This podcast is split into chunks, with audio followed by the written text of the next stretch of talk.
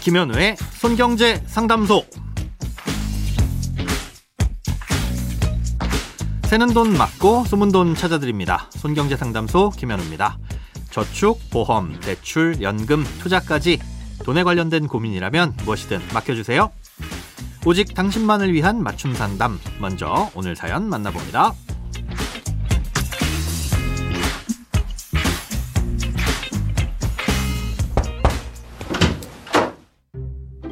저는 자동차 부품 회사의 1인 소사장입니다.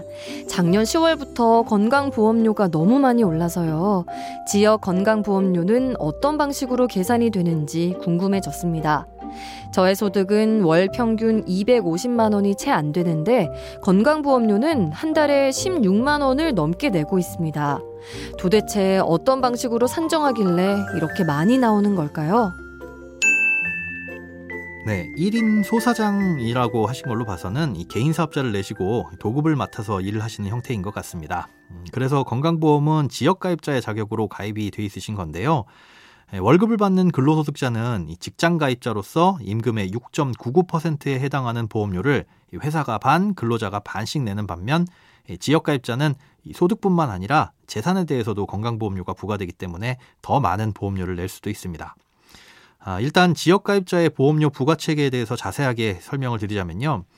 소득은 사업소득, 연금소득, 근로소득, 기타소득 등 거의 모든 소득을 합친 후에 97개로 나뉘어진 소득 등급에 따라서 점수를 매깁니다. 아, 예를 들어서 연간 총 소득 금액이 2천만 원이면 27등급 752점, 뭐 2,500만 원이면 31등급 866점, 뭐 이런 식으로요. 그리고 이 점수에다가 매년 정해지는 금액을 곱해서 소득보험료를 산출합니다. 예, 그리고 뭐 주택, 건물, 토지 등과 같은 재산에 대해선 이 세금을 매기는 기준인 과세 표준액을 모두 더해서 60개로 나뉘어진 등급에 대입한 후에 재산 보험료를 산출하고요. 자동차에 대해서도 별도의 등급을 매겨서 보험료를 부과합니다.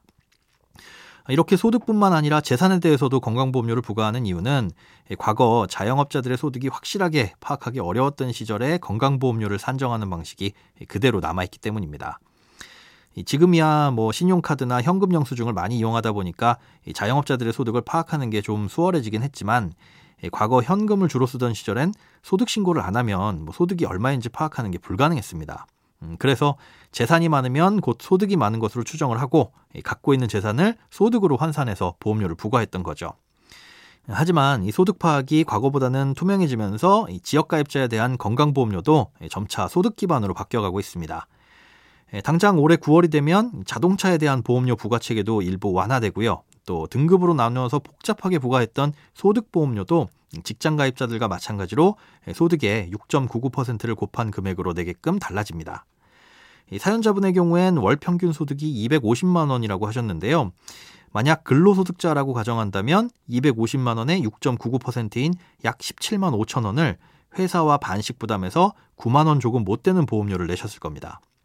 예, 그런데 이 지역 가입자이시기 때문에 앞서 말씀드린 방식으로 계산을 해보면 어, 재산이 전혀 없다고 가정을 하더라도 매월 20만 원 조금 넘는 보험료를 내셔야 되는 걸로 나옵니다.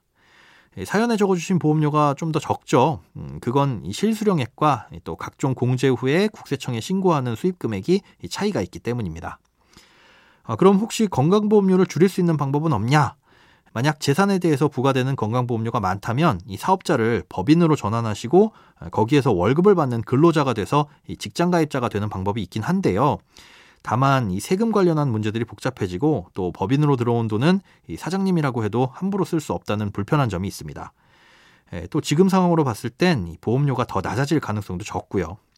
나중에 재산이 많아지게 되면 검토해 보실 만 하지만 지금은 그냥 두시는 게 최선일 것으로 판단이 됩니다. 크고 작은 돈 걱정 혼자 끙끙 앓지 마시고 imbc.com 손경제상담소 홈페이지에 사연 남겨주세요. 검색창에 손경제상담소를 검색하시면 쉽게 들어오실 수 있습니다. 여러분의 통장이 활짝 오는 그날까지 1대1 맞춤 상담은 계속됩니다. 돈 모으는 습관 손경제상담소 내일도 새는 돈 맞고 숨은 돈 찾아드릴게요.